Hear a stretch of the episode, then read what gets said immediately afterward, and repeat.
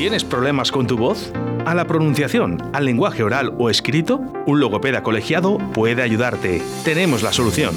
Ofrecemos un servicio individual y personalizado, atendiendo a las necesidades en cada caso. Trastornos lectoescritura y comprensión, trastornos del habla y del lenguaje, recuperación del lenguaje tras un accidente, cerebrovascular, pacientes de Lela, estimulación cognitiva, tratamientos a domicilio para personas dependientes y movilidad reducida. La rehabilitación del lenguaje puede contribuir a solucionar el problema. Gabinete de Logopedia WM, tu logopeda de confianza, con María José Molina. Y tu primera consulta con valoración gratuita. Logopedia WM. Contacta con nosotros en el 682 12 84 09, calle Dojuelo número 15, Zaratán o en nuestro correo electrónico logopediawm@gmail.com. María José Molina, tu logopeda de confianza.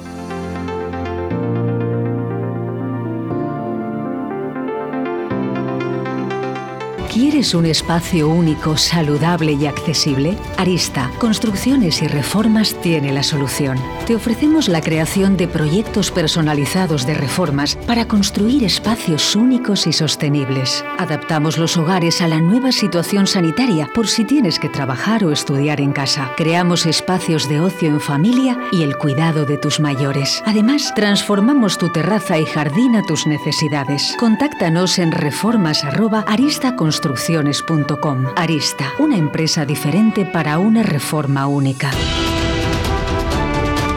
Aquí comienza Burbujas de Voz, con María José Molina y María Ángeles Paniagua, el programa de logopedia de Radio 4G Valladolid.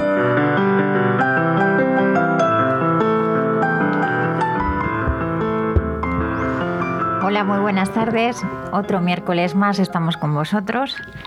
Y como siempre me acompaña mi compañera María Ángeles Paniagua. Buenas tardes, María Ángeles. Buenas tardes, María José.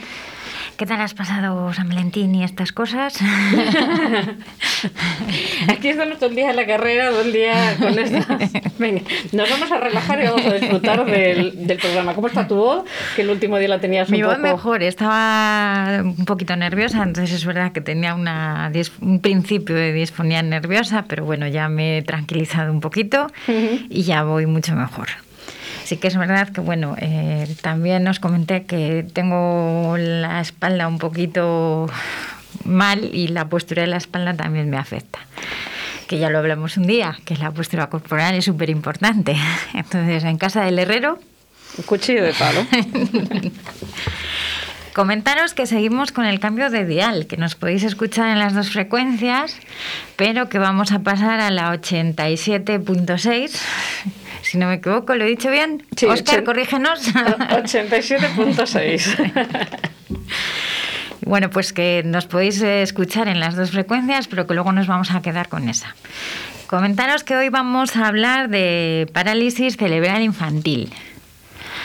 ¿Qué te parece? Pues me parece, a ver, es un tema mm, muy serio, un tema muy complicado, porque, bueno, mm, mi temporada eh, cuando era educadora de educación especial es un problema complicado. Complicado, es mm, de esos problemas además que bueno que surgen eh, que no lo prevés porque otros, otras deficiencias otros problemas durante el embarazo eh, te lo detectan y puedes prepararte para ello pero la parálisis cerebral precisamente se caracteriza porque es un accidente que, que surge después del, del, parto.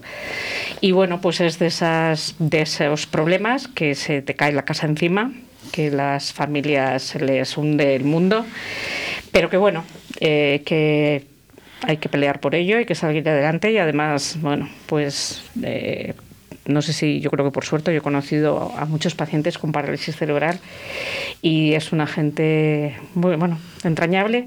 Y lo que hablábamos al principio eh, uno de los problemas que tiene la parálisis cerebral es que como tiene un problema de comunicación pues realmente no se sabe valorar cuál es su coeficiente intelectual.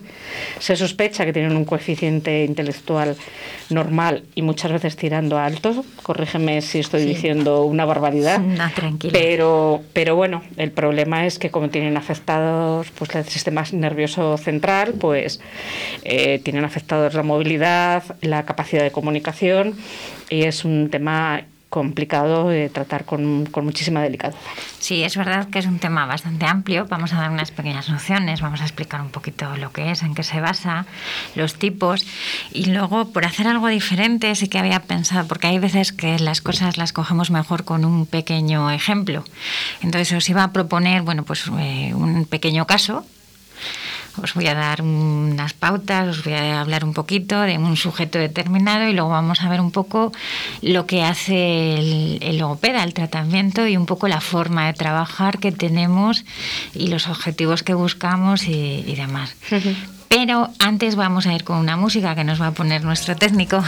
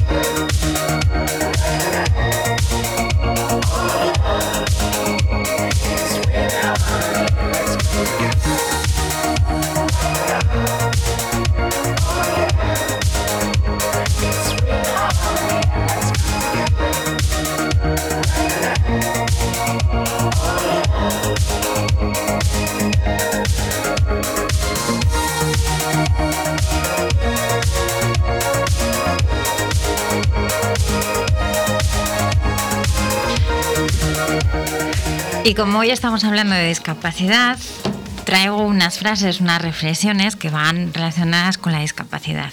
Y os digo, pienso que un héroe es un individuo extraordinario que encuentra la fuerza de perseverar y resistir a pesar de los obstáculos. Nos lo dice Christopher Reed y va relacionado con el tema de la discapacidad, que es lo que él piensa tenemos otra que nos dice, no tengo una discapacidad, tengo una habilidad diferente. Esa es de, Robert M. y la última que tenemos que nos dice que la discapacidad no te define, te define cómo haces frente a los desafíos que la discapacidad te presenta.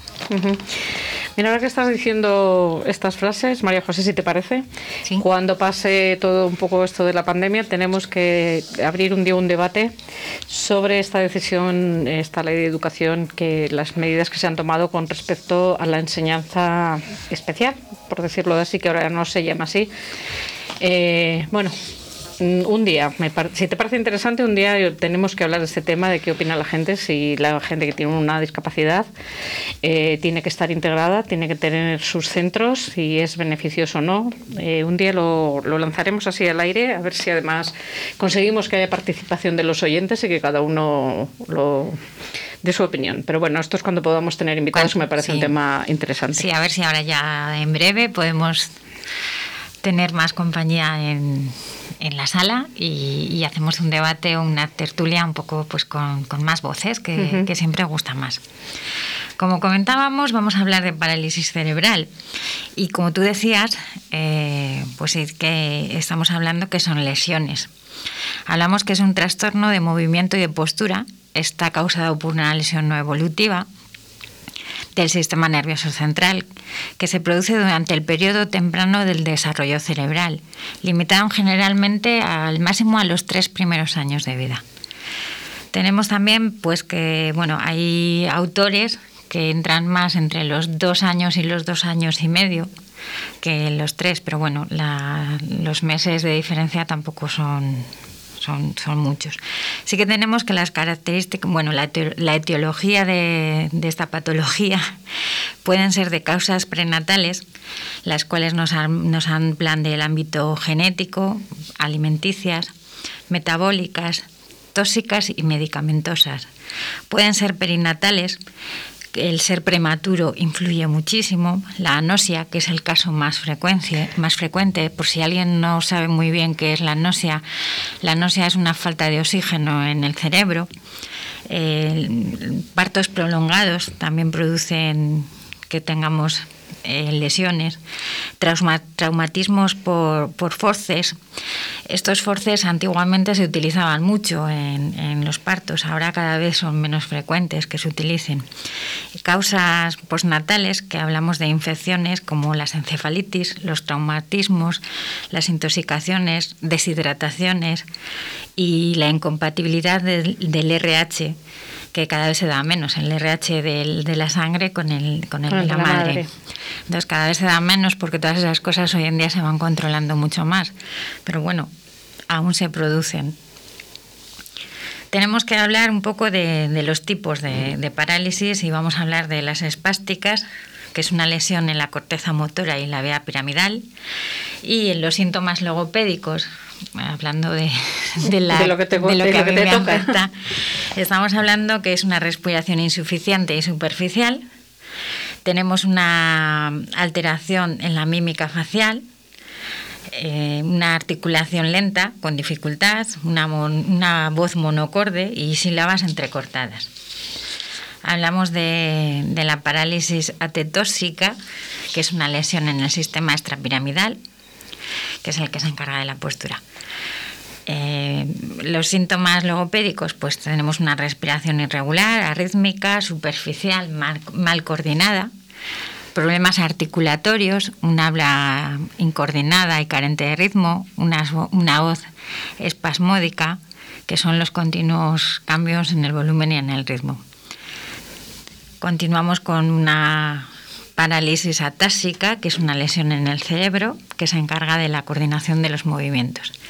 Y lo que nos abarca a los logopedas, los síntomas, pues son una respiración mal dosificada y descoordinada, una articulación deficiente, con mal control de la fonación, una voz débil, monótona y con un temblor de las cuerdas vocales. Y por último, tenemos una mixta, la parálisis cerebral mixta es la unión de dos de las anteriores que os he dicho, pero es verdad que siempre predomina más una que otra, pero se dan las dos.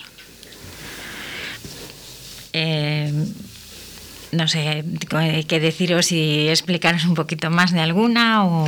No, yo creo que, ha quedado mm, bastante claro. Eh, yo creo que lo más importante es que es una lesión eh, del sistema nervioso, del sistema piramidal, que es el que mueve, que se ocupa del movimiento, de, mandar los impulsos para que los músculos se, muevan que es una lesión mm, que surge antes de los dos y medio, tres años de vida. Y eh, cómo se detecta, bueno, me imagino que es con un informe médico. Mm, ¿Cómo valoráis eh, qué necesita este paciente, qué necesita, digo niño, porque normalmente acuden a vuestra consulta, me imagino, cuanto antes mejor. Sí. Eh, todo lo que pase de, de unos meses determinados, por así decir, va muchas veces en retraso y en perjuicio del paciente. Entonces, cuanto antes, muchísimo mejor. Como hablábamos en otras ocasiones, hay patologías que se recuperan totalmente y hay otras que no pero hacen que no vayan a, más o que tengan, dependiendo de la patología, pues una mejor calidad de vida. Eh, es verdad que en, la parálisis cerebral se producen trastornos sensoriales, que son problemas auditivos, problemas oculares, problemas de sensibilidad. O sea, es que tenemos una gran variedad de, sea que no es solo problema del habla, sino que va eh, unido a otros problemas de, otros sentidos. Sí, de motores, emocionales, de conducta, un retraso intelectual.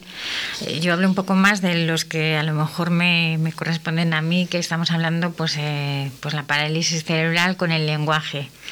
Y hablamos que existe una gran heterogeneidad entre estos casos y podemos encontrar alteraciones lingüísticas de diferentes grados.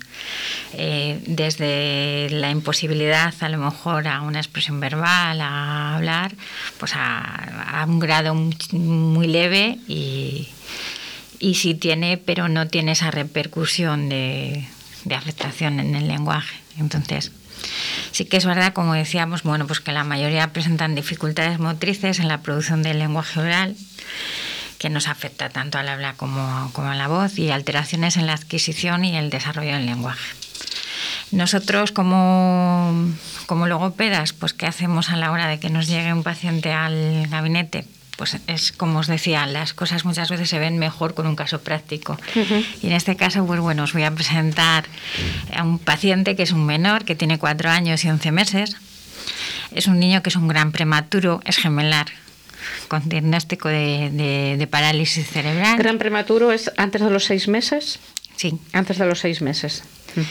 Debido a una lesión, vamos, de parálisis cerebral, debido a la leucomalacia priviventricular, lo tengo que leer, la tengo apuntada porque es un nombre. pero es que mm, la palabra se las trae. Leucomalacia periventricular. Diplegia espástica. En la actualidad pues, se encuentra escolarizado en un centro ordinario y cuenta con apoyos en el ámbito escolar. Eh, se deriva al centro eh, y, bueno, pues eh, a partir de aquí nosotros tenemos que empezar un poquito a, a trabajar con él. ¿Coordináis con el centro? Nos solemos poner en contacto porque muchas veces hay que colaborar para dar unas pautas determinadas o también para no hacer lo mismo.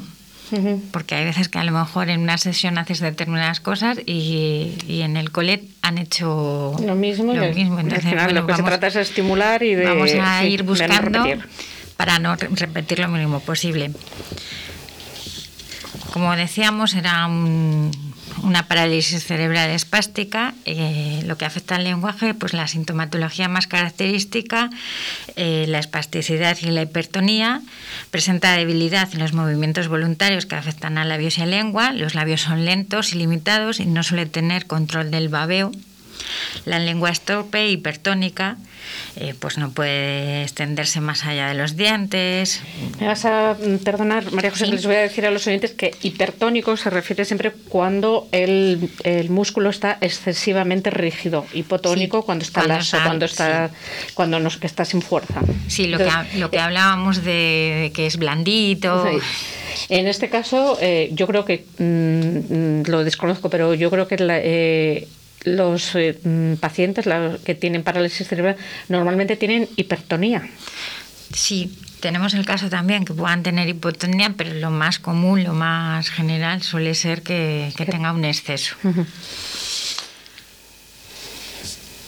Lo que hace el logopeda, pues en las áreas que interviene, pues en una, eh, corregir la posición postural, en la alimentación, en la zona oral, Trabajamos la motricidad bucofacial, la respiración y el soplo, la relajación, fonación y voz, articulación, prosodia, lenguaje y comunicación.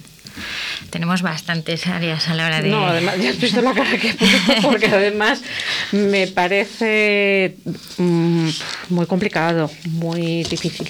A ver, me parece difícil de poder dar yo voy a hacer una estimulación, unos ejercicios. No sé eh, cuánto tiempo, me imagino que es mm, años el tiempo que un, que un paciente con parálisis cerebral tiene que acudir a logopeda. Me imagino que es un tratamiento muy, muy largo. Son tratamientos largos. Es verdad que somos logopedas. No somos brujos, no somos magos, eh, aún, aún no hacemos milagros. Bueno, todos más, más, nos gustaría, ojalá tuviéramos una varita y en cinco minutos solucionáramos, porque íbamos a ir por la calle, plin, plin, plin, y, haríamos muchísimo, pero a fecha de hoy aún no, no, lo hemos conseguido.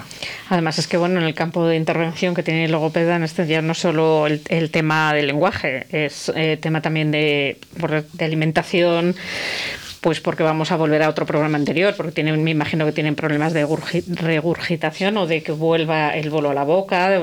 me imagino que es que es muy Tenemos también devoluciones atípicas, es decir, al tener también pues el tema de, la pues se nos cae la baba, la saliva y demás, entonces bueno, pues hay hay trabajo. Mucho trabajo. Hay mucho trabajo. Lo que hace el logopeda, pues valora un poco los órganos bucofunatorios, que es la dificultad motora para ejecutar los movimientos necesarios para la emisión de la voz. es eh, bueno pues suele ser una escasa funcionalidad de los músculos eh, orales y periorales entonces bueno pues se hace un pequeño estudio por así decir de la cara los labios la mandíbula la lengua la protrusión lingual, el paladar, si es ojival, si no lo es, la maloclusión. Entonces, todo eso lo tenemos que ir mirando. Suelen tener paladar ojival, ¿verdad? ¿Perdón? suelen tener el paladar ojival. Normalmente sí. Por, eh, me imagino, que a veces no sé si lo digo correcto, me imagino que es un problema de colocación de la lengua durante la noche o no tiene que ver con el problema de con colocar la lengua bien durante la noche en este caso. Normalmente un paladar en forma ojival es porque no colocamos la lengua de forma correcta durante la noche y no se va formando el paladar. También puede venir incluso ya no en la parálisis. Hay veces que el paladar ojival también nos puede venir por el excesivo uso o mal uso de los chupetes. Y de chuparse el dedo. Nos chupamos también el dedo, entonces todo, todo nos va influyendo. Entonces, no vamos a decir una causa exacta, pero, pero sí. Hablamos de, la valoración de la alimentación, pues que se suelen tener problemas de masticación y deglución. Eh, pues hay veces que tenemos que utilizar la mano para empujar el bolo o para enseñar a cómo tiene que el bolo pasar. Entonces, bueno, pues es un campo un poco complicado. Sí. Hay veces que tenemos que fijarnos si presenta babeo, si es en forma de hilo o no, un poco en la respiración, eh, si presenta una respiración superficial, si es bucal, si es nasal, eh, la intensidad del soplo, si es escasa o no, porque luego todo eso lo vamos a trabajar. Hay veces que nos parece una tontería, pero el soplo eh, conlleva otra serie de, vamos a decir, problemas. Entonces, bueno, pues empezamos con los ejercicios mínimos de, soplo para luego llegar y alcanzar y tener otro tono diferente en los labios, los músculos nos ayudan, eh, pues un poco direccionalidad, un poco todo.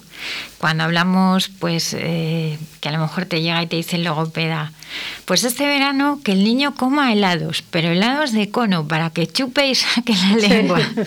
Y se quedan a lo mejor y te mira un papá con la cara como diciendo, ¿qué me está diciendo? Le me está mandando que coma helados. Pues sí, pues es una tontería, pero hay veces que a nosotros eso nos ayuda, porque al comer el helado, al chupar, ya estar ejercitando también la lengua y llegando a lo mejor donde antes no llegaba. Entonces luego a la hora de pronunciar que esa lengua llegue al punto en el paladar, para nosotros, pues no te voy a decir, pero es como una victoria. De todas formas, mm, yo es que mm, precisamente en este problema, en el de parálisis cerebral, yo imagino cuando ya se ha hecho una valoración, cuando ya se ha decidido qué tipo de intervención tiene que hacer el logopeda, eh, enfrentarse al primer momento lo digo con enfrentarse de tenerlo enfrente, no de un enfrentamiento. Eh, muy complicado llamar la atención eh, de un paciente con parálisis cerebral. Eh, y no, creo que es muy complicado llamar su atención y tener su colaboración. Las dos cosas. Me parece muy complicado. Es complicado. Lo que pasa que, bueno, pues tienes que hacer lo primero que tratas es de congeniar con el paciente. Y, tienes que llamarle la atención de alguna forma. Entonces, la, entrevista previa, cuando la realizas con los familiares, te van diciendo un poco sus gustos, eh, las preferencias, pues vas cogiendo ahí un poco para la hora de ir preparando el, tratamiento. Sí que es verdad que tienes unos objetivos y esos objetivos, entre comillas, eh, son fijos. Eh, por lo menos son lo que tratas de conseguir, pero la forma es la que va un poco más abierta. Al tratamiento le vas cambiando y vas en función de, lo que necesites. Hablamos de los objetivos, pero vamos a publicidad. ¿Tienes problemas con tu voz? ¿A la pronunciación, al lenguaje oral o escrito? Un logopeda colegiado puede ayudarte. Tenemos la solución Ofrecemos un servicio individual y personalizado, atendiendo a las necesidades en cada caso. Trastornos lectoescritura y comprensión, trastornos del habla y del lenguaje, recuperación del lenguaje tras un accidente, cerebrovascular, pacientes de Lela, estimulación cognitiva, tratamientos a domicilio para personas dependientes y movilidad reducida. La rehabilitación del lenguaje puede contribuir a solucionar el problema. Gabinete de Logopedia WM, tu logopeda de confianza, con María José Molina. Y tu primera consulta con valoración gratuita. Logopedia WM. Contacta con nosotros en el 682 12 84 09, calle Dojuelo número 15, Zaratán o en nuestro correo electrónico logopediawm@gmail.com. María José Molina, tu logopeda de confianza.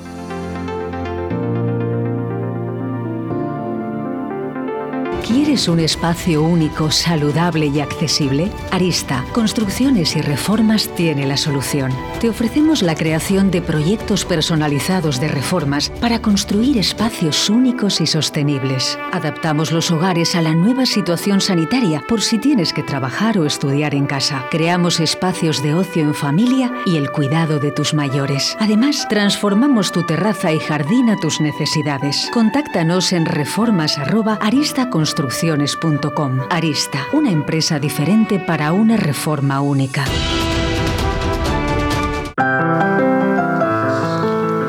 Nos habíamos quedado con objetivos. Es verdad que tenemos bastantes objetivos y lo que hacemos en el tratamiento con esos objetivos que nos hemos fijado es a lo mejor ir cambiando actividades para llamar más la atención y para que nuestro paciente colabore con nosotros.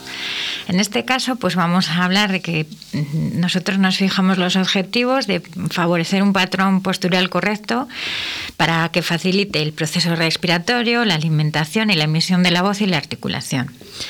Es verdad que todo esto hay que trabajarlo con ejercicios, entonces muchas veces hacemos, por ejemplo, pues sorber con una pajita o beber con un vaso, cerrando los labios alrededor, eh, la movilización pasiva y compresiones sobre los labios, eh, sorber líquidos y retenerlos sin tragar, son ejercicios pues que a lo mejor el primer día vas con muchísima ilusión y, no obtienes lo que quieres. Entonces te tienes que ir buscando un poco, inventándote, reinventándote para llegar a, obtener un poco eso que, vamos buscando. El control de babeo, pues... Eh, mm, eh, llegamos a lo mejor y como vemos que es insuficiente el cierre que se tiene, pues vamos haciendo ejercicios. Eh, hay veces que se utilizan también vibradores para estimular.